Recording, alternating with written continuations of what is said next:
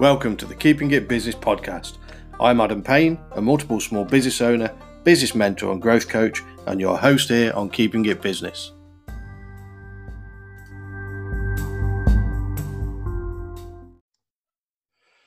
So I'd like to welcome uh, Mister Paul Cadman to uh, an episode of the Keeping It Business podcast.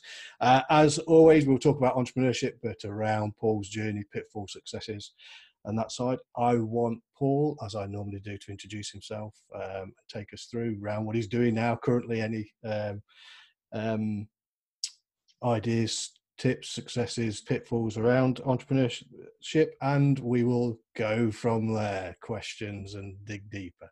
So, Paul, over to you.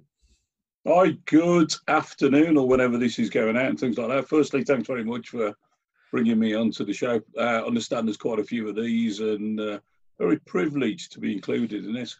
Uh, I'm all about entrepreneurship, giving people opportunities. I'm manufacturing, you know, I'm technology, and I've been in that many different, uh, different worlds, um, and been quite privileged through my journey. Quite painful, quite awkward, but obviously enjoying some successes considering where we are. But uh, I think the ground rules for me are, ask anything you like, I'll give you absolutely plain truth, whether you want to hear it or not, whether the uh, our viewers or listeners want to hear it or not, you'll get the plain truth from me. Excellent, that's what, and that's exactly what we want. So, going back on your LinkedIn, I noticed that we got the fire service. What did you actually want to start out to be? Uh, what would, you know, from a, a as we say, when you grow up, what did you want to be? Because mine was always an engineer. What about yourself? Yeah. My, uh, my, my journey, let, let, let me take you back even further than that. So I was born on Ballsley Green Road, which is a, a, a, as inner city as it can get in Birmingham, um, just down from the the, uh, the Blues ground, just to give it a bit of geographical location. Uh, we were born opposite factories, and we had factories at the end of our garden, scrapyard at the other side and things like that. So that was my playground, around manufacturing, engineering, and the scrapyard. So as a as a child, you know, we, we describe it, uh, my my siblings now, was that we were almost feral, because we used to play in the scrapyards and it was perfectly acceptable. We'd walk to town on the railway lines and do things like that. Um, my my so I struggled with education. I'm heavily dyslexic, although I'm a professor of entrepreneurship now at Birmingham City University. I've got the accolade and position of uh, having the highest academic position. Um, my education was extremely poor, so I struggled with that. So I always remember walking up Ballsley Green Road and walking past the fire station.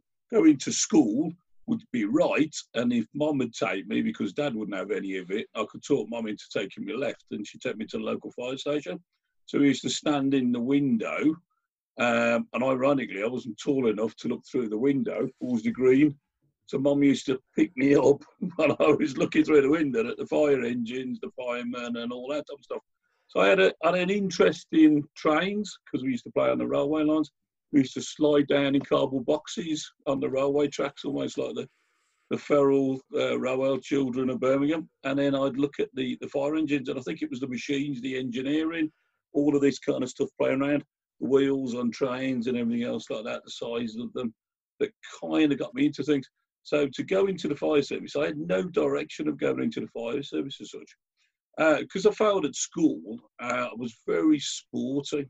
I was uh, I was quite out of control. I was uh, I was a little bit of a naughty lad, always in in fights, getting into trouble and everything else like that. Constantly having my parents coming in saying, "Oh, he's done this and he's done that." So I'd I'd kind of debate things with my fist as, as a youngster, because I wasn't articulate, couldn't do it that way. I learned, uh, my dad, I remember my dad dragging me up and throwing me into a boxing gym, which became martial arts. So I ended up as British All-Stars Champion. I did really well at martial arts. And uh, my first job was working in Birmingham markets.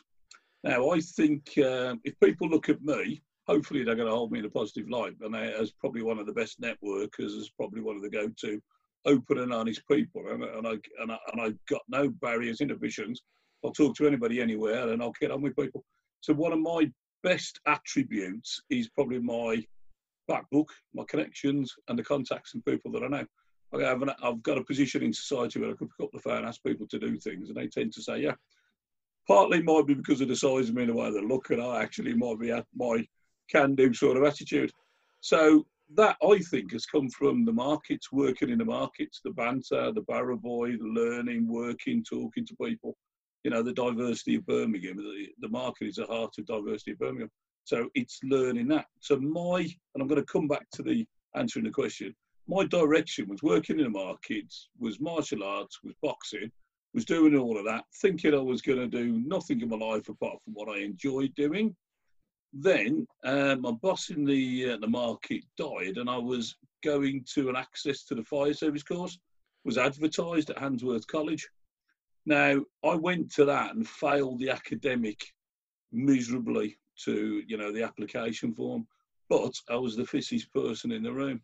You had to do twenty press-ups in a minute, right? And my, my actual stats are, it was uh, sixty-four sit-ups and seventy-two press-ups in a minute. Absolutely smashed it. So on fitness, on attitude and everything else like that, was a senior fire officer there who was running the course for the first time, said, we'll give him a chance and let, we, we can tidy up his academic side. And that's when I got a break to get into the fire service. Now, being dyslexic, jump in at any point when I'm, when I'm rambling. Oh, yeah, yeah. Uh, being dyslexic, you get, you, you get uh, uh, it's a mindset, it's a bit of a gift. You think ahead, you plan ahead. So I see things in a different way to everybody else. So coming to the written exam for the fire service, so we had thirteen weeks of fitness training, exam, doing different things. To enter the fire service, the written exams for the fire service, multiple choice, and it was something like one hundred questions, and the average person would answer twenty, twenty-five of those questions. So, and you would have like five minutes to do each section. You'd start off with fifty people, you do the one exam, everybody leave the room, they call it a smoke break. They'd come out, they'd read some names out, and these people would go back in. It ended up fifty, forty, thirty-five to the end of the day, after about ten exams. So I realised that it's A, B, C or D. I've got a twenty-five percent chance of getting it right based on the other one. So I sat there and I went, let me know when it's a minute to go. The examiner was, no, we don't do that. You get five minutes and that's it. This uh, senior fire officer who looked at me doing all these fitness, looked at this attitude of this can-do person, said, no, no, go on, we'll do that. Minute to go, D, D, D, D, A, A, A. I went through it. And he came out and he went, uh, I think it was five exams or something like that, or eight, or eight exams, you know, that of the, of the times like that. So there was ten breaks, two breaks for a cup of tea, that kind of thing. And he came out and he went, you've got through on one point, you've got through on three points, you've got through. And at the end of the day, there was three of us left. And uh, he was like, I don't, uh, nobody's ever done that. What a mindset. How, how did you manage that? How did you think ahead? And all that type of stuff. Um, and that's that's how I scraped into the fire service. I, Did you put that, because my daughter's dyslexic. My daughter has dyslexia, literally okay. numer numeracy, and she has Erlands as well. So she, she's yeah. like double whammy. So, um, and I love the way she thinks. Love the way she yeah. thinks, because I'll ask her stuff. And, and do you do you put that down? Because I can see a difference. Do you put that down to that, the, the dyslexia, that being able my, to... think differently, wired differently? So I have, uh, if you look at my communications, on the bottom of my emails, it says, uh, please excuse occasional punctuation or grammar error. You know, it's, it's because of my dyslexia gift uh, and that type of thing. So you'll, you'll always see um, on some of my emails and things like that, and you go, I'm sure that word, you didn't mean that, or things like that. So I can't read. Um, I, I, I can't break a word down and function to do that. I, I memorize words, I function by, because I know what that word means and not because I read that word, which means that. So it, it, it gives you the, a mindset of working ahead and looking at different things. So if you're in engineering, or one of my fortes has been project managing. So when I'm in complex projects and we're sitting in a room and it's day, day ten, and they go in, right, we're two days behind, it's day ten into the project. We're looking at day eight. I'm going, but if we look at day twenty, we move that there, that, that, and that, that'll get us back three days. So we'll be on day eleven today if we do this, that, and the other. And I'm like, what do you want about? And they all sit there, everybody ponders and goes, oh, wow, that's, that's yeah, you're right, that's interesting. So that they're there today, and I'm there next week, that kind of thing. And I think your daughter might have that kind of thing. Yeah. But if she realises it or not, You know, it, it, it, it takes a bit of time to understand it. The penny might drop at five years old, you know, fifteen or fifty. With me, my the penny dropped with me the way that I rationalised things when I was kind of almost thirty years old. Yeah, she's still um, she's still battling with it, but my daughter is. But but yeah. but she she knows, and and and and and she, because I will ask her around creative side as well as the the uh, strategy side and uh, around stuff, and uh, so she knows that there's something there. Um, it's building her confidence in that side at the minute with her. Don't put her on the phone to me. So yeah. the, what what you have is your mind. It, it, I say to people, your mind is like a filing cabinet. You open it up, you take a file out, you look at that file, you focus on that. But actually, a dyslexic person might be seeing everything in every drawer, and and your mind goes round and round and round, and you just bring it round. You look at it, but you've still got everything in the periphery that you're thinking about. So if I bring something round and focus on it, I'm still thinking about maybe five or ten other things. Now, I don't know how you think, because it'd be interesting to go cut your head, top of your head off and go, this is how I think, that's how I think, and we and we deal with the same problem, we come to the same solution. Yeah. It'd be interesting to, to do that. So I can, I go to sleep with a problem, I'll focus on a problem, and I'll go to sleep with a problem, and I'll wake up with a solution. Might be one o'clock, two o'clock in the morning, and, my, and I'll wake up. My brain will wake me up, but I've got a solution to that problem. Yeah, no. I had, um, jumping ahead quite a bit, I had um, a, a, a chief executive of a company that I worked for, Bibby Line Group, and we were purchasing mergers, acquisitions, many, many millions, buying companies and things like that. Very, very complex. He would walk in and go, there's a ticket to like Turkey. I've booked you on a flight. Next week, you're going away for a week. And you need to re think about this, this, and this, because we're that. So he'd send me away on a week's holiday with a problem, and I'd come back with a solution. Or there's two days in Cornwall, or there's this. Go and work on that, you know. And, I, and I'd come back and go, middle of the night, ping, got it, and that kind of thing. So it's like, in the expenses. Isn't that fantastic, though? You know, to, you know, for a boss to, to recognise that that uh, that. Uh, skill set and say, right, go, yeah. take something on. It's absolutely yeah, fantastic. I need, I need you to focus on this, come back with this. So we had, uh, so one of the one of the things that we bought was some ships, and and uh, we owned uh, Bibby Line Group. Didn't own the oil rigs, didn't own the, the terminals, but they owned the uh, all of the, the the like the piping under the ground and everything else like that. So we were piping uh, oil and gas uh, North Sea. And then we owned the ships, which serviced it, because every nut and every bolt needed to be changed. But not when it wears out every six, twelve, eighteen, two years. Everything was changed. So we'd go down, there's more money in servicing it and doing things like that. So it was working around the saturation dive, and it was working around the safety procedures around that. Now, I know nothing about saturation diving. I know deep well exploration or anything like that. But I do understand processes around complex safety. So, and I needed to do that. So we wrote some software. So I, I put a wireframe together of how the software would work, and it would calculate everybody based on safety, based on capabilities and capacities of the divers and all of that. So I went off and wrote that, but I did that in about two weeks, you know, and, that, and they still use that now, that kind of thing. So there's a software that was created around the wireframe of what needs to think about what and kind of interact with that. Now, okay, I think they made all your mind and all your thoughts. I mean, yeah, and I think they made a fortune out of it, which is great. But he was like, off you go, you know, all this sort of stuff. So I'd come home and, he, and he'd be like, where you going now? Oh, I'm off, I'm going here or something like that. Ironically, I still do that because I've got a motorhome, um, little motorhome, and I get in my motorhome and I go to Wales and it's me, my laptop. If I want to write a book, if I want to do something or do something like that, and if it's on the way, I'll go there, go to Barmouth, go to this corner of this place, and the, the mountain shield it, and there's no Wi-Fi and there's no mobile phones.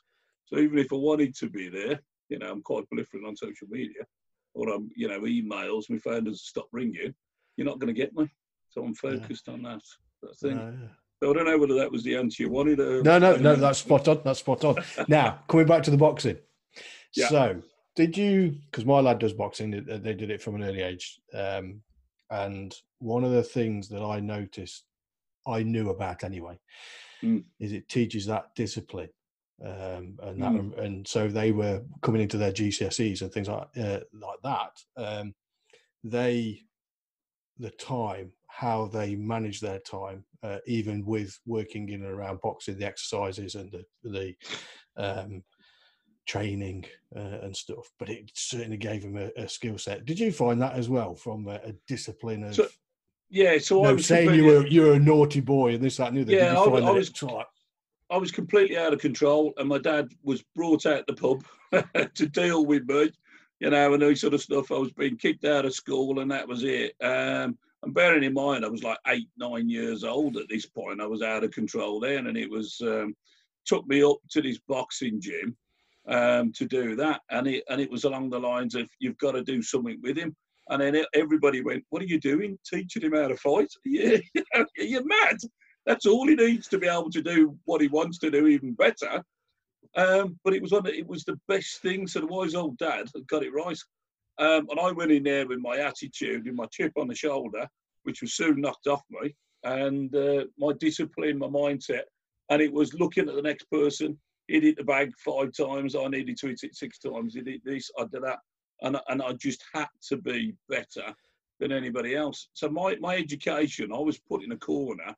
Uh, in the dark days of education where I was told I was an idiot, never going to make anything of myself, and and, and the, because I couldn't do this, I couldn't read, I couldn't write, you're an idiot, don't bother with us, go over there, and, and, and that. So that was my treatment by the education system, and there's no wonder that I rebelled against that. Fortunately, we recognise things like dys, uh, you know, dyslexia, dyspraxia, and all this sort of thing. Um, so the, the, the fighting... The discipline and everything else does that, does really well for you. I would do that for anybody. So I played rugby at a pretty good standard, and all of that mindset was around the the, the, the discipline and education that was done, and, and the respect that was for everybody else. You know, people in the gym, clean the equipment, be ready, you know, will you spar with me? Yeah, of course I will. Will you do this? Will you do that? And then you go into the change rooms and you clean the change rooms. And you put, pick the mop up and you chew that. So it doesn't matter where I was in the world or anything like that. If there's something on the floor, I'll pick the mop up and do that. So people look at me as chief executive of a, of a fifty million pound company or something like that, and I've got the mop in my hands, and I don't think anything of that. And then a couple of people have said in the past going, do you know what, that's quite inspirational. I'm like, like why? Just because I'm doing that, and I'm going, no, it's not. It's, it's mindset. Yeah, it is. Yeah, yeah, because it is. Uh, I watched, uh, as I say, my lad and his and his uh, he's one of his best mates, and they up at four o'clock in the morning running, get back in revising and doing stuff like that in, uh, that they needed to do to get through the G C S Es, and they and the, the how they bolstered and supported it. Yeah, you know, just fantastic. So we so we used well we used to live by the Macadam, which might mean something to some people, and I used to run from the Macadam into the, the dojo, which is on Park Street in Birmingham. Um, and then I'd train in the morning, I'd go through a lesson, then I'd run back to there, to home, get changed and go to school. Yeah. And things like that. How my parents used to let me just go off and run down, you know, like that was, was bizarre. You know, that's that's one thing away from childline, I think, these days. Social services would be in, the kids would be running off. And the other thing, I remember like talking to my sister uh, about this, and she used to go, remember when you were like fourteen and you couldn't sit still? And uh, you, do you remember one Sunday you used to have a space of running to the N E C, running round the N E C and running back just to get rid of your energy? And I went, yeah, and I did. So every Sunday I used to run to the N E C and run round the N E C and come back, which is like a marathon. Yeah. You know, kind of just to get rid of some energy. Yeah, it's just, it's just good. I, I, what's just come to mind is the past few days, because my lad's just started university, so and his mates okay. there with him. They've got into, they got the A's, got into Loughborough where they wanted to go, but my Brilliant. lad's staying there. Aaron's not, so Aaron's got yeah. a, park, a, car, a parking permit. Yeah, what they've done is they've turned it down. So what was his attitude? Yeah, fuck it, I'll cycle, I'll push bike it. twelve so, mile, twelve mile each way is. Yeah, I'll, I'll push pocket. And that's so that, my. Uh, yeah, my uh, quite a funny story about Loughborough. Deborah, my sister, uh, went to Loughborough, and I went to stop with her the one weekend. Um, I can't remember when it was, why, and that. And I'm on the track really early in the morning. I've got this fantastic facility. It's more about using the facilities that I've never seen anything like that before. So I'm running around this track, and I'm tearing around this track. You know, like going like this, two hundred miles an hour. And this, this runner came past me and in the, the length of a tr of one uh, one ring of the track, he, he just he went past me. He lapped me, and it was uh, and it was his runner, and I was like, bloody hell, he's quite good. Um, my sister was, yeah, yeah, he's doing quite well. He's he, he's going to do well. It was Sebastian Cope. Cope, yeah, I knew it was, yeah, because uh, all, all my family are from Loughborough, so I knew. So Sebastian oh, okay. Cope, so Sebastian Cope, uh, my uh, auntie runs the Spot on Snooker Club. Now where that is, mm. he lived uh, when he was at university, just down the road from there. So we used to okay. pass him and stuff like that. So yeah, I, yeah. I was just going to say, I knew it was going to be when you said it was going to be Sebastian Cope. Okay. But yeah, no, it's. Uh, It is a, a fantastic facility, that is. So entrepreneurship and that side. So you've gone in, you've uh, did the fire service. Where did you go from there for you? From the you know from the the Barrow Boy fire. So so is this the question of when I, when I, where did the entrepreneurship start? Yeah, where, where did it really get into it for you? Okay, so I um, when I was at school, I'd always got this thing about earning money. We we we, we struggled as a family, you know. We didn't have quite enough to eat, and we we, we had a collaboration of neighbours. You know, we'd all have a big pot of stew, or we'd have this um, and that kind of stuff. So we'd share quite a bit. Dad was at Land Rover, or it was Leyland then. He was oh, yeah. laid off, and he worked, and then he was in and off. Then he was Rover, and it was this, and it was that, um, and all that. So sometimes you go into the market, and we did that. And you'd learn to buy and trade and things like that. So if you worked on the fish, you know, or the meat, you'd swap. So, you know, at the end of the, the, the, the night, you'd be given a chicken and you'd be thinking, oh, I want a bit of fish tonight. So you go to the bloke on the fish store, go, do you fancy a, a chicken instead of fish? He goes, yeah, I'm fed up with fish. So you, you'd kind of swap. So there was a little bit about that. But so I'd always got this thing about making a bit of money. Now, my mum, you know, uh, who's not with us now, she tells this uh, quite funny story, and I remember it well. So one of the first businesses I was involved in was the porn industry, right? Oh, now, okay. You're sitting wondering where we're going to go with this story, but just bear with me. So we were, we were one of the first houses um, to have a video, and it was an old Betamax video, and we bought it on, uh, I think it was a practical or something like that, so we paid it off and we, we did this. Um, so we had this video, television video and everything like that, but we had a colour television as well, which is very, very unusual. And I was wandering around the early build and I came across this videotape, uh, got this videotape and all this sort of rubbish and everything like that. As I said, we were sort of semi, semi-feral. Uh, got this video and put this videotape in. Obviously, this it was this adult video. Leave it at that. So mum, Um, so I, I set up bringing everybody home uh, to my house, having tea and toast, and all sitting there watching this film. So mum came home the one day, and there was like ten lads, three or four girls in there, just watching this video, having tea and toast, and all this type of stuff. So it was the, the age of discovery and learning. So I'm in the kitchen cooking away, charging them like I think it was ten pence a day, earning loads of money, and then I was going out buying tea and I was buying the coffee and toast and buying the bread and coming in. Got to the point where I had to buy a new video because the audience were fed up of what they were seeing, so we were buying different videos and things like that. And mum came home from work one day and was like, what's going on? That was the end of that business, but I did do particularly well. Out of that business, um, I bought some rubber moulds and started making garden gnomes and things like that. So we started, and I've still got a few of them in my garden now. So we started off as these small things. It then got quite big, exotic. We were making benches, we were doing things like that. And I was employing people. So I was employing my schoolmates. So I bought a shed, you know, and then from the shed, we, you know, we were increasing, we were having two or three people in there. We were having production lines. We were looking at lean manufacturing. You know, we were looking at supply chain, so our materials, where it was coming from. Instead of getting it on the back of a bike, the, the, the cement, we were getting it delivered. We stopped buying it in bags. We were buying it in bulk, so we were buying it loose. We were doing this. So all of the, you know, the lean manufacturing and the supply chain management started off then. So it was garden gnomes and into other businesses. But go on, I'll let you jump in here. So how old were you when you were doing that then? Oh, like ten, twelve, twelve, thirteen, you know, that kind of age. Yeah, yeah. So even even prior to, to getting into the, the fire service so the, and that sort. So the porn industry uh, was just in secondary school. So I think we're, what, what are we there, twelve-ish, something like that, twelve, thirteen, that kind of thing. And then the uh, Gnome Industries, as it was known, was after that. From that, we we did, we went into some gardening. We bought some lawn mowers. Um, but but what was quite interesting, it was Gnome Industries. We had a sign above the shed. We had people coming in to view these things. So we had a little bit of a showroom, so you can see how my mind's working. You know, going out there, and obviously the internet wasn't around then, that kind of thing. But and then we uh, we we started grass cutting. So we were doing this. I was employing somebody to drive us around because we were walking up and down the road with lawnmowers.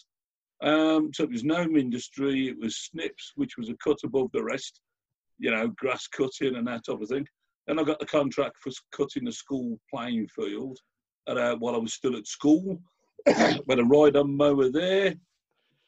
And it was one thing led to another. I took a pot of money from that, put it into that, put it into that. Looked at opportunities and you know diversified, which is still what I'm doing today, really.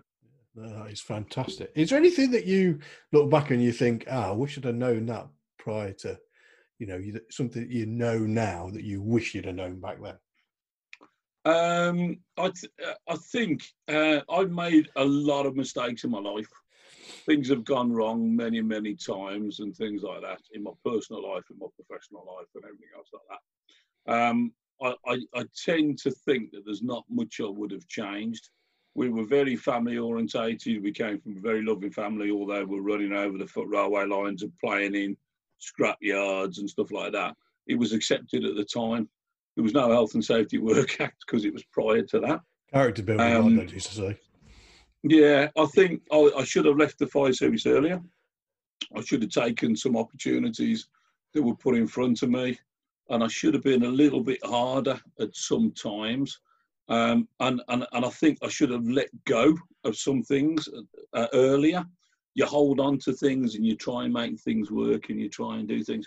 I've got a bit of a mindset of where we are in COVID, you know, and what it's doing to industry and things like that. We'll probably come on to that.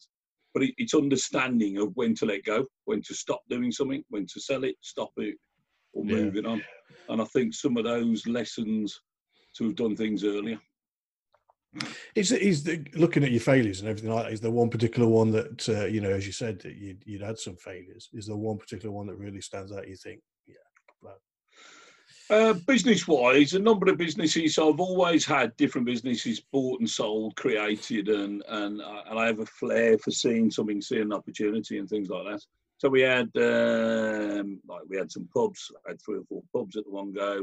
I had uh, six or eight phone shops at the time. I had this, I had that. You know, we had a security business, you know, installations and guarding. You know, we looked after the G eight Summit. We looked after the, the N E C group. We did quite a few things there. So I've gone from field to field. Um, I think that um, uh, there was, uh, it's not my lesson, but it was somebody else's. So the chairman of uh, Bibby Holdings was the guy who employed me at Bibby Line Group. Bibby Line Group was a, a one point two, one point four billion pound group when I went into them. And uh, and he was there. And I was uh, favoured very quickly for my understanding of mergers, acquisitions, where, where a potential company and opportunity was. And we went in there and we made a couple of mistakes. Um, and, it, and it went wrong. And we bought the wrong businesses at the wrong time for the wrong sort of money. And it was like, I thought this, and I had a gut feeling. And I've always based my, my assumptions on my gut feelings. Um, and, I, and I sat there and I went, I've screwed up. I was in front of the chairman. I was summoned to see the chairman in my mind. I was summoned to see him. Turned up to see him and he was like, yeah, you're okay, yeah, I want to catch up. And I went, well, you know, here's my uh, my resignation. And he's like, well, why? Well, something's gone wrong. We've, it looks as if we're going to lose a few million pounds. We're going to do this, that, and the other on turnover. Okay, well, what's that got to do with this? Why, why are you resigning? He said, oh, I think you'll turn these businesses around. You roll the sleeves up, you get on with it, it's fine. He said, let me tell you a story. You know, they said he proposed to tell me a story about when he did an oil deal. So we used to buy oil tankers full of oil. Sometimes we'd sell the oil. Sometimes we'd uh, sell the tanker as well. And they'd move it around the world. He lost ten million pounds in one day on one deal. And he just went, oh, I can't believe it. So he went in to see Sir Michael Bibby, who obviously the Bibby Line Group owner, and he went uh, with his resignation. And he went, you know, here's my resignation. I'm sorry, I've got it wrong. And Michael Bibby went, no chance. You're not going anywhere. You're going to put it right. So I'm saying the same to you. No chance. You're not going anywhere. Put it right. And I did. You know, and we were very, very successful, and we changed the one point two to one point six billion, you know, within a within a few years, and it's quite it's noted, and that sort of stuff. So I think it's that of the mindset of yeah, well, it's gone wrong. I'm getting out. No, you don't. Close the door. Stay in. Yeah, yeah, no, absolutely. Is the one that on the opposite scale of that, on the opposite spectrum of that, is the one that really stands out from a success point of view for you that you you know you're absolutely proud of. Uh, the, the, the, there's been a number of things when I've gone in there. I, I specialise. Um, I used to say, I say to people, if I go in as a, as a director, managing director, C E O, your job is to make me look good.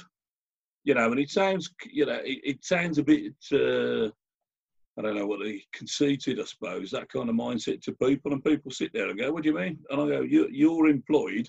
Make me look good, because if I look good, the business runs good. We know we're all going in the right direction. All that. That's a trick to give everybody a pyramid to all kind of go in the right direction, that sort of thing.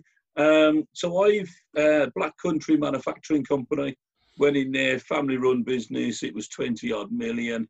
Um, we had a, a plan to turn it into, I think it was fifty million in ten years. Four years, I went from twenty odd up to forty-eight, just below fifty million. That type of thing. So smashed it, got round the world, put it on the global map. It was an automotive design company. They only worked with two companies, Jaguar Land Rover, uh, Aston Martin, and were knocking on door and things like that. And by the time we finished, every O E M, every car manufacturer in the world knew who we were, and we were getting opportunities all around the world. That was that. And that was me sitting at the back, and we had the right people, the right engineers, and it was the right people doing the right things. So my job is to sink into the background. Um, and I think it was, uh, there go the people, I must follow them because I'm the leader, that mindset. And I, and I think that's the true embodiment of a leader to get that right. So we've done it a number of times where businesses have gone. This year, we've gone from zero to over one hundred million in one business, on a startup business this year, uh, uh, over one hundred million. And we're supposed to be in a recession, so they tell me. We're supposed to be doing this, we're supposed to be doing that. No, we're not. There's opportunities everywhere. Yeah, there is. Um, but the, the, the, the thing that people need to understand about me is I don't, I don't get motivated by money. Money means absolutely nothing to me. I've had it, I've lost it, I've had it, I've lost it. I mean, it, it doesn't do it. Success is the ultimate, uh, it's like a drug for me. It gets me out of bed in the morning, it makes it happen. And as long as I'm succeeding, everybody else is succeeding, then it just keeps going and going and going. And that type of thing, the positivity, the attitude, and you know, success. Yeah, it is, because I, I, I always I live by this order and chaos. You cannot have order unless you have chaos. You cannot have chaos unless you have order. So empires yeah. fall, empires get built again.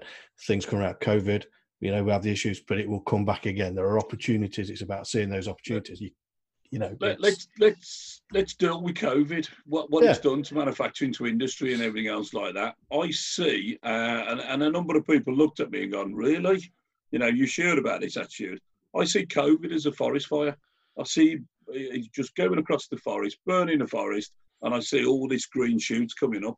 After every forest fire, everything's stronger and everything's greener and everything goes better. I see uh, this as a as an opportunity to reset everything. COVID's an opportunity to reset everything, to do everything from manufacturing to every industry, you know, the economy, the country, the, you know, potentially the world.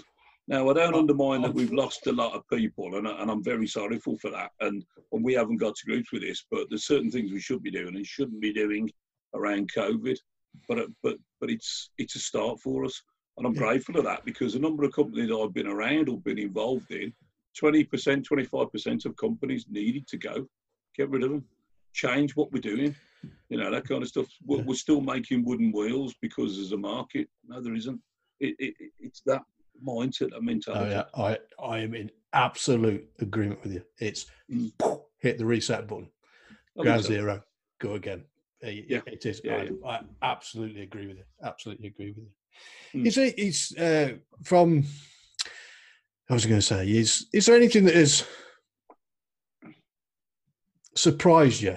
Uh, that's sort of like caught you out, or you've thought, you know, you know, okay, COVID and this, that, and the other. It may not, it may not have, from from the way you think and, and that side, may not have, uh, have caught you out. But is there anything that you feel as though has caught you out, and you think, oh, bollocks, I wish I'd done something different there? What uh, in my life, you mean? Yeah, in anything, yeah. Yeah, I I think uh, some of the things that really surprised me are my ups and downs, my peaks and troughs. So the people, so some of the people that are very close to me, work with me, live with me, or are around with me, habitate, you know, cohabitate the same sort of space as me, are with you when you go up, you know, that kind of stuff. When you're coming back down, you look left and right, and there's nobody around. Um, so people's mindsets and stuff like that. So I've got some very good, close people that um, that kind of that have been there, and I've got some very good friends that don't do that. So my mindset of the way that I look at people and deal with people. So I give, give, and give. Um, you know, and if you look at my social media, my LinkedIn, and things like that, you you, you you'll see that I've got a strap line, um, and I'm going to test it if you know you know what my strap line is. I was just gonna, in actual fact, because it was, it was uh, that uh, I know because I noticed recently, I know just noticed that you changed your profile, your top banner, and you got Forward in Unity. Now I know that you were all around this this giving, uh, give relentlessly. I think it was, I remember. Um, so, and and I've just said here, connect enthusiastically, give relentlessly, and lead bravely. Because um, I, I that was the one thing I think when I connected with you that I noticed. That tagline, and I thought that is absolutely spot on. Absolutely spot you know, on. It's connect enthusiastically, give relentlessly, lead bravely, and the, you know, the the world is yours type thing, or yeah. The future is yours. Um, I, I, I've given and given and given and given and given. Anybody asks me for anything, I'll give and I'll give, and I, I'll give fifty percent of my time up for for for free for charitable causes or for mentoring or just helping people out. So this this hundred million pound business that we're talking about was uh, a guy that I was helping, been mentoring him for for nothing, and I've been doing that for a while. And all of a sudden, the business that we've gone gone boom, we're over hundred million in you know in in twelve months, that kind of thing. Um, it's fifty percent charity. You know, I'm focused on charity. I'm focused on giving. And if you look at my my Twitter, you'll see the Forward in Unity. The Forward in Unity. And I don't know if you'd spotted that. We created a mural in the city yeah. and about the positivity of COVID. And it was the way that Birmingham, Birmingham mindset had been dealing with COVID. So we're all locked down, the world's falling apart. It's all woe and me. But actually we got one of the best artists and uh, this is typically me. Phoned him up, can you do me a favour? Will you come and paint a mural in Birmingham during lockdown about Birmingham's answer to COVID and just recognising the key workers and stuff like that? And he's like, yeah, okay, am I going to get paid for it? No, you're not. And we're going to raise a load of money for charity. And he goes, yeah, no problem.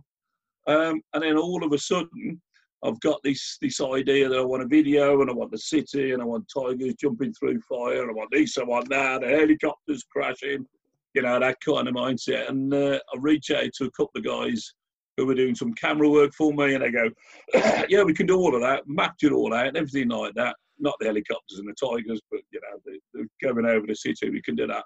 This is a list of equipment that we need uh, to hire, and this is where you can hire it from. It's about eight hundred quid a day, and I'm going, ooh, how many days do you need it for? Two weeks, two and a half weeks? And I'm going, can't afford that. That you know, we're doing this for charity. It's all about raising as much money as possible. So I've got a friend of a friend, uh, this guy who I'd once had breakfast with, Uh, Lou Morrell, you might see him. He, he, he works at. He's a film. Uh, he's a, he's a cameraman. Reached out to him. I said, "Can I can I borrow some of your equipment, mate?" And he's like, "Yeah, what do you want?" Sent him a list over, and he found me back, and he was like, "What? I feel like you want about you want half a million quid of equipment? I can't do that." And this guy worked on Ready Player One and uh, and in Star Wars and all this type of stuff. It's as good as he gets, and that's the video on the Forward in Unity. And he, found, and he just went, I can't give you my equipment, but I'll come and do it for you for nothing. So I'll come on board. And then we've got one of the best P R agencies. We've got all, so all these people have come together just because I've gone, any chance? And, they, and they've gone, yeah, of course. So Forward in Unity, the mural in Digbeth, I think we'll raise probably a quarter of a million quid. I remember, I've got, because I've got your profile up here, I remember, I think you did a photograph of it when it had just been finished. I think you went back, I think it was one evening, did you? I can't remember, yeah. It was evening or something. You took a photograph of it, and that's the post I remember. Mm. Um, and I thought, yeah, absolutely spot on. But I've, I, I know you have always uh, done that um, give uh, relentlessly um, side. Mm. Is Are you a big believer in karma in that side? or, or Yeah, I think I am. Um, I think I am. What goes around comes around, and generally speaking, all the people that have been a little bit disingenuous and done stuff like that seem to fall. Um, you know, that type of thing. And, I, and I, it's quite a funny thing. Somebody once said to me, uh, don't worry, I'm sure you will end up in heaven. There's a balance of everything. And I don't, without question, you're going to go to heaven, no problem at all. The only, pro- the only issue you've got, Paul Cadman, is you won't know anybody there. Oh yeah, that's that's quite good. I, I do like that. So, so was, uh, yeah. So um, it, talking as as we're saying around this positive mindset and everything like that, are there, you know, if you were giving advice to any entrepreneur, large or small, what would the advice be? Uh, do you have these top advice side? Or people talk about resilience. People talk about, you know, your, your attitude and not giving up and keep going and going and going and things like that. I think it's about, um, you know, it, it, you get back to the, the standard question, is entrepreneur created or born and all this sort of stuff and that type of thing. Well, I, I, I think you're created. I think it's the, you know, your mindset as a child and what you do and things like that. We we did it. We we got to where we are. And obviously my sister does pretty well in the region, Deborah, through resourcefulness, and the resilience comes in and things like that. But I think your resilience doesn't come until you're tested, you know, until you're almost broken, you know, and that type of thing. And then you, yeah. you, you sit there. So I came out the fire service. Um, you know, you know, a, a very good service, twenty years, lots happening and things like that. There was medals, there was everything and all this sort of thing. And it, we, we were at one of the busy stations in Europe. I went into a company, and the company had a very serious project on. It was this, that and the other. We sat there, and it was like everybody's running around with their arms in their air, this, that and the other. And it was like panic, panic, panic. And I stood there and just went, what's the problem? You know, you lot are on, you lot, if there's a scale between one and ten, you lot are hitting eight, you know, nine, and you're just about to kind of, your heads explode. And I'm sitting there, and I don't think I've left one. So it's that being pushed to that nth degree. It's the resilience and all of that. So you can drop me into any environment, literally, where planes have crashed, tra- trains have crashed, people are dying, people are hanging out of buildings, it's all going wrong, you know, and everything else like that. That kind of mindset of, okay, take it easy, let's think logically, strategically, one thing after the other, what's going to happen? You take that mindset out and you drop it into industry. When there's a project going late, there's manufacturing, the production line isn't working, and you go, it's not a problem, it's easy. So the karma and influence. So my advice to, you know, to entrepreneurs and things like that, there is the bit about don't give up. Ask advice. You don't know everything. Seek wise counsel of people around you. You know, you, you email me. Anybody who emails me, anybody who contacts me on LinkedIn will know that they will get a response. It doesn't matter how busy I am, what's going on. I will always, always respond to people. I'm one hundred fifty, one hundred eighty emails a day. I deal with every email every day, and I don't leave anything to the night. You might get a, I will come back to you, or a holding email, or I'll bounce it off to somebody else, but I'll deal with that every day. And I think it's behavioural traits, you know, be open, be honest, and, and don't think you're up there in your ivory tower. Go and mop the floor. Get to know the people. So do not think you can tell somebody how to operate a piece of machinery, because you can't. They know better than you. You go and ask them, you know, how do I make your job better? How do I make life easier?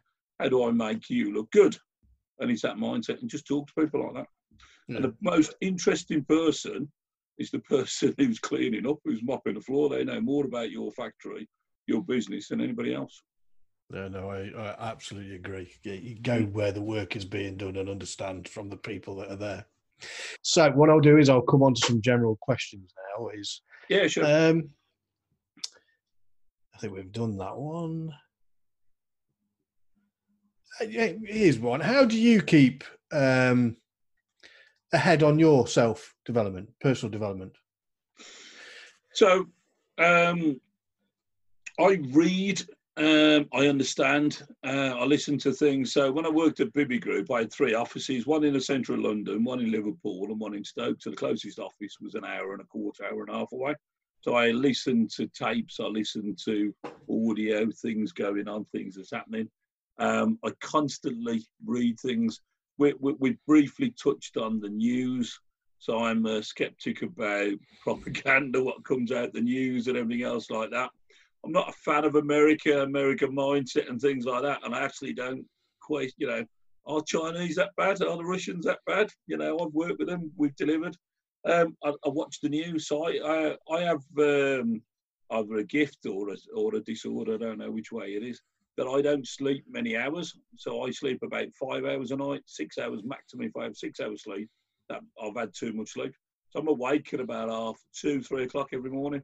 So I put the news on and I watch all the news all the way around the world. I learn from that. And then I, I don't sit and watch television. I don't watch, I've never watched EastEnders, Coronation Street. I don't know if they're still going or not, that type of thing. But I will watch. I'm obsessed with our, our planet. You know, the environmental, I'm the vice chair of the World Against Single-Use Plastic. I understand that. I listen, I read, and what, what's the plastics doing, the environment, the oceans, what's the, you know, global warming, what we can do, you know, pollution.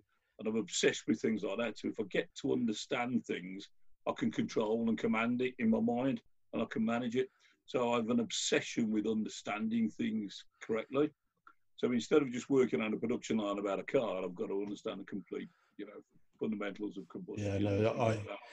I'm like, I, I have the very similar thing is that um, when I had my website done, is I handed it over to give it to somebody, somebody to do the website. But yeah, no, I wasn't happy with that. So I had to, I had to go out and learn how to do H T M L. To make so sure. I, yeah. So when, when you're talking about websites, I, I have this thing about Google, how it works, why it works, what happens, where things go and how you search things.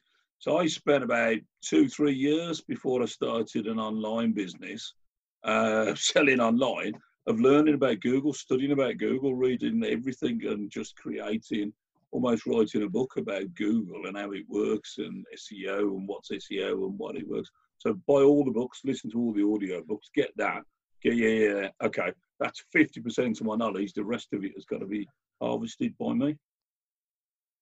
What did you, uh, coming back to the environmental side, because one of the things that I, that really sort of like, it took me, I was in awe of it, to be fair. Mm. Photographs of, of China and that side. So when the lockdown had come and how everything had, all the pollution had cleared, and then how rivers and everything like that had, had, had turned back their natural colour and things like that. That for me is such a big impact to, to, to, to see how we are actually affecting the world that we live in. That, that, that should be a bloody big eye-opener for people, really should. What did you What did you make of it from you, from a personal point of view? So we uh, just during lockdown, and let's just grab that little piece. Was um, I think we are five weeks into lockdown. I hadn't left the house for about a month, you know, and, we, and I think I ventured to to Asda at some point.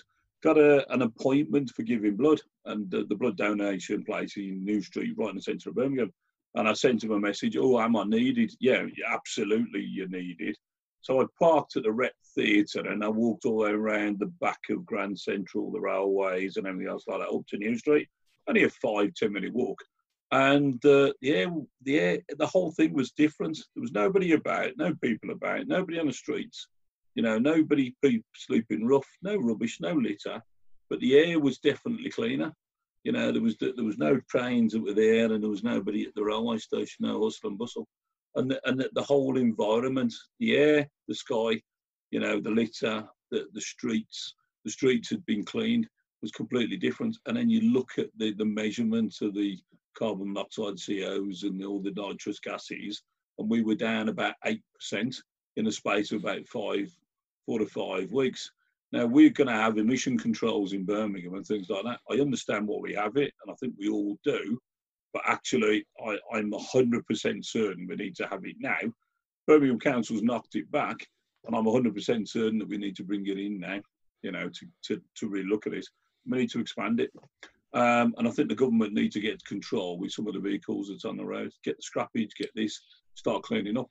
What's interesting is that one of the gigs, so uh, World Against Single-Use Plastic, we're cleaning up the, the the waterways, the causeways. So you know this old adage that Birmingham's got more waterways than Venice and things like that. Actually, we've got twenty-two miles of waterways in or around the centre of Birmingham. During the Commonwealth Games, they're going to be used as the walkways.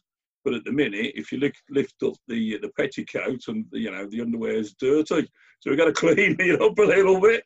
Got to send it off to laundry. So we're picking up, cleaning all the litter up to to use these canal and walk as walkways in and out the cities. So get off your cars, get out of your cars, get on a bike, and just go along this and walk along. So we're going to illuminate it. We've got twenty-two miles cleaned up, and that will be the you know the arteries of the city as it used to be. You know, for the Commonwealth Games and things like that. So I'm adamant about doing that for the right reasons. No, yeah, I have to say that I think the one other thing for me in, in around it, it took around the walking is I was the same as you. I hadn't, I hadn't gone out the out the out the boundaries of my house, yeah, from the, the, the fences, uh, and uh, it was my daughter who said to me, uh, that it suffers from a mental health point of view. She turned around and said, "Dad, Dad, yeah. Dad, you, you need to get out of the house before you kill somebody. You really do." Um, so I actually then made a, a view of saying, right, I'm, I'm going to go for a walk. I've got to do something, yeah. And I, I've actually kept that up because the mind mm. space that gave me as well. Early morning, walking out and just taking right. everything in was has been absolutely fantastic for me. Absolutely fantastic. There's two, there's two things there, isn't there? Two things that are that are with, with your blessing. The one thing is that uh, it takes thirty to sixty days to develop a habit. We've all got new habits now. We all do things completely differently. And I think we do things better for the right reasons. More more time at home, more time with the family, more time in your own environment and away from the office. Don't need to be in the office. Never, ever do you need to be overlooking the staff to make sure that the typewriter's going. That that doesn't work.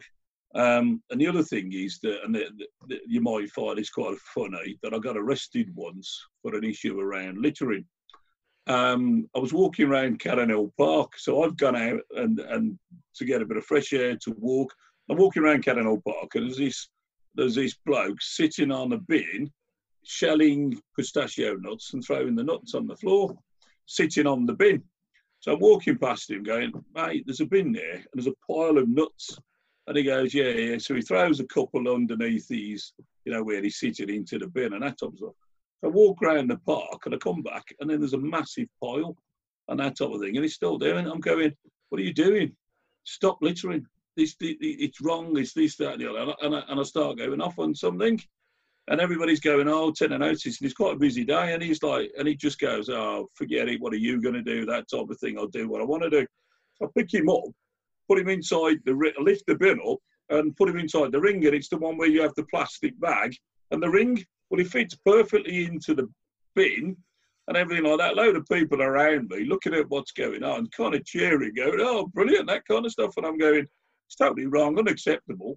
And there was a P C S O that was there going, "What have you done? You've just assaulted a man." I said, "Well, yeah, hopefully he's just learned a lesson not to litter."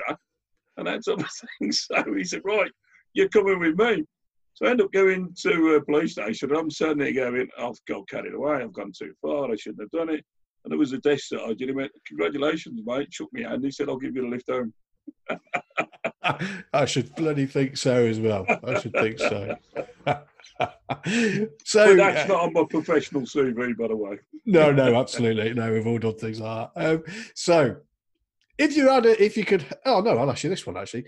What makes you feel inspired or like your best self? Um, I think when, um, so uh, I like this mentoring, helping people, giving people opportunities and things like that. We've got this thing about, um, we're going to buy, we bought some P P E equipment, we bought some manufacturing machines, we're going to bring them into the U K. We're not buying stuff from China, it's the buy British, it's the, we'll do it here. We're going to employ about one hundred twenty people, taking a load of people that have been unemployed, homeless, living in sheltered accommodation. We're training them, we're going to get them right, we're going to put them in there. We're going to give them a job. To do that, um, to, that's interesting. I, uh, I've taken people in the past and, and, and taken somebody. One was a waitress at T G I. She's now working for it, and she, she came in as admin reception. She did some stuff. now working for a company earning about eighty thousand pounds a year. She's doing particularly well. She's done that in about five, seven years. So taking her from that. The other one was um, a guy who came in as an apprentice, gave him a job, started working him, shaping him up. And he phoned me up a couple of years ago, and he's a middle manager at uh, Jaguar Land Rover, doing particularly well, and he offered me a job. He said, I'd like to employ you. You'd be pretty good at this job. So just seeing people, you know, that you've helped and things like that. I work, I did some stuff for Suited for Success, charity in Birmingham. There was, an, a, there was a, a sergeant major who was homeless, living in his car and things like that. But he, he said he was a locksmith. So we got hold of him, uh, talking to him, sent him out with a friend of mine who was a locksmith. And he said, yeah, actually, his attitude, he'll get through in life on his attitude. And he's quite good at what he does. So we gave him a second-hand van. We gave him some tools. Um, and he did well for six months. I own the company. Every few months I moved shares over to him, spent a bit of time with him. Every day I spoke to him. Then he'd come every two or three days. Then he was like every week. Um, I haven't spoken to him in three months. He now owns one hundred percent of the company, and he's turning over three or four thousand pounds, and he's employing other people. That's a locksmith. So the veteran locksmith, you need him. Have a look out there at veteran being military. So doing that. So just looking and going, that's all right. So my mindset, my, my mark of success is to change generations. I want to train somebody there to know that the granddaughter or the grandson will have a role model, and they'll have a profession, and they'll be able to do that. To train somebody to, to change, you know, generations, and that's where I want to be. That's fantastic. That is absolutely fantastic, Paul. That is, that is spot on. So in that, mm-hmm. if in one hundred fifty years science fails to save us and all that is left is a book about your life, what would the title be, and what would the blurb tell us about Paul Cadman? I'd say you'd ask him what I would want, what would my legacy be and things like that. I think my legacy is just um, just forward in unity, so bringing people together to go forward, the positivity and making a difference, changing things for, as as I've just Uh, I've stole my own thunder there, really, changing generations, making a difference. So I, uh, I've got a target in my head. There's one hundred forty, one hundred sixty people in Birmingham, rough sleeping. I, I think I can solve that. Uh, there's complex, many, many issues why people are, are rough sleeping and things like that. I, I, I know that I can solve that by training, by giving people opportunities, by sorting people out, changing mindsets and changing skill sets. And we, we can do that. So my mindset is to eradicate that. And that's one one problem that I'm going to deal with, and there's a whole host of other problems. We're, we're coming into a recession, so they say. I don't see recessions, I see opportunities. And I and I want to uh, just get the mindset of the politicians, the people that will or won't listen to me, but they will understand my views. We're trying out of a recession. We try and we teach, and we, and we improve by doing that. You know, uh, I sit as a professor of, of uh, entrepreneurship at B C U. People seem to want to listen to what I say about business mindsets and stuff like that. And it's about education. So if you look at some of the best run educational systems in the world, it's free. And we need to do that. Every person should have a degree, and every person should graduate from something and understand the value of education. I don't think our society understands the value of education. So I'd like to change that. So my legacy would be opportunities, bringing people forward, forward in unity, and giving everybody the opportunity to, to, to take a degree. Fantastic. And on that, I think we're actually going to end, because I think that is absolutely a spot on place to end for the podcast. Paul, it's been an absolute pleasure. Um, no, thank you for your time. Fascinating talking to you and, uh, and uh, listening to you. So yeah, it's been brilliant. Thank you very much. Adam, thank you very much for your time. Appreciate that.